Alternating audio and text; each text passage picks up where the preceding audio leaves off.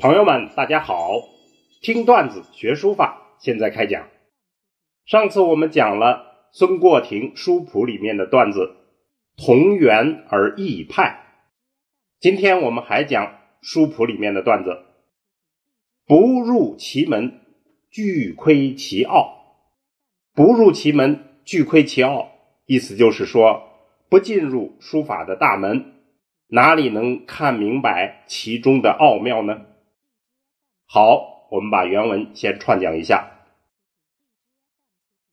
篆上婉而通，篆书崇尚委婉与通达；隶欲精而密，隶书希望精细精炼而又严密；草贵流而畅，草书贵在流利。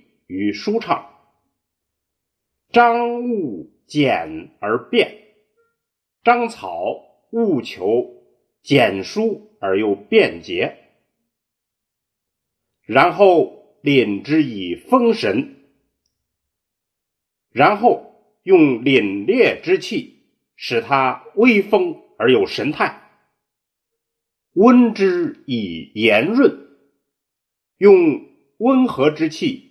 使它严美和润泽，鼓之以枯尽，鼓动它，使它枯干而又劲拔；和之以娴雅，就是以平和之气使它娴静而又优雅。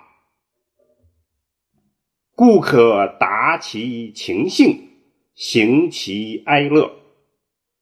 这样就可以表达书法家的情感与秉性，抒发他的喜怒哀乐之情。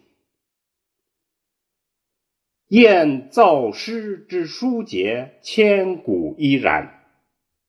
体验干燥与湿润的节气变化，千古不变，都是这样。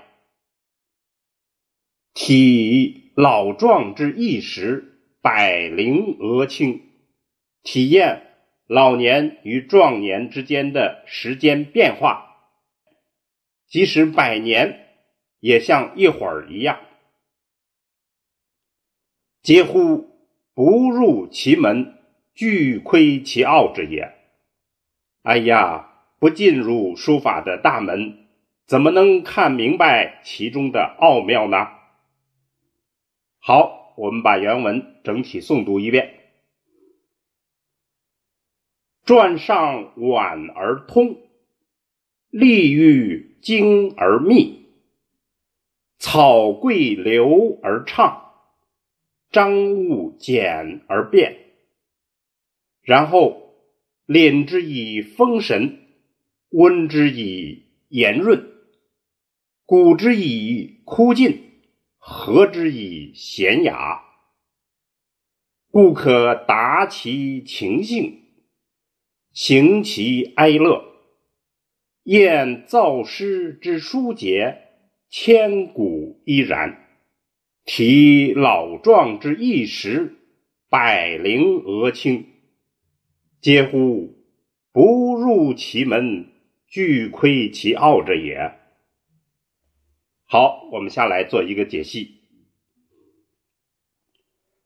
孙过庭在书谱里面这个段子感叹说：“不进入书法的大门，怎么能弄明白其中的奥妙啊？”那么是什么奥妙呢？这个奥妙就是说，篆书的技法核心是婉而通，隶书的核心是精而密。草书的关键是流而畅，章草则是简而变。但这其实只是初级，这是一些技法。那么再深一步，就要加以阴阳变换的神妙之力，使其形成丰神、炎润、枯尽、娴雅的风采神韵。还可以再进一步，就是以此来表达书法家的情感秉性以及他内心的喜怒哀乐。那么再上一个台阶儿，就进入自然与人生的大境界。这里有千古不变的干燥与湿润节气，有白驹过隙般的人生壮年与老年之间变换的活喜剧。当然，这里关于阴阳变化的神妙之力的表述，是化用了《易经》系辞里面的句子。原文是这样的：“古之以雷霆，润之以风雨。”还有几句：“雷以动之，风以散之，雨以润之，日以玄之。”这些话都是《易经》里面的话。那么这里进行了化用，借这种阴阳之道来表达书法的奥妙。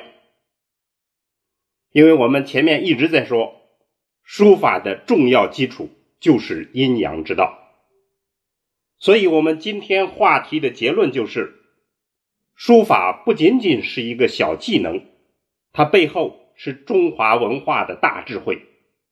学好书法，不只是一手好字，而是从这个门进入一个思想文化的广阔世界。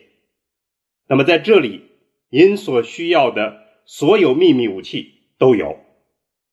好，这个话题我们就讲到这儿。听段子学书法，我们下次再见。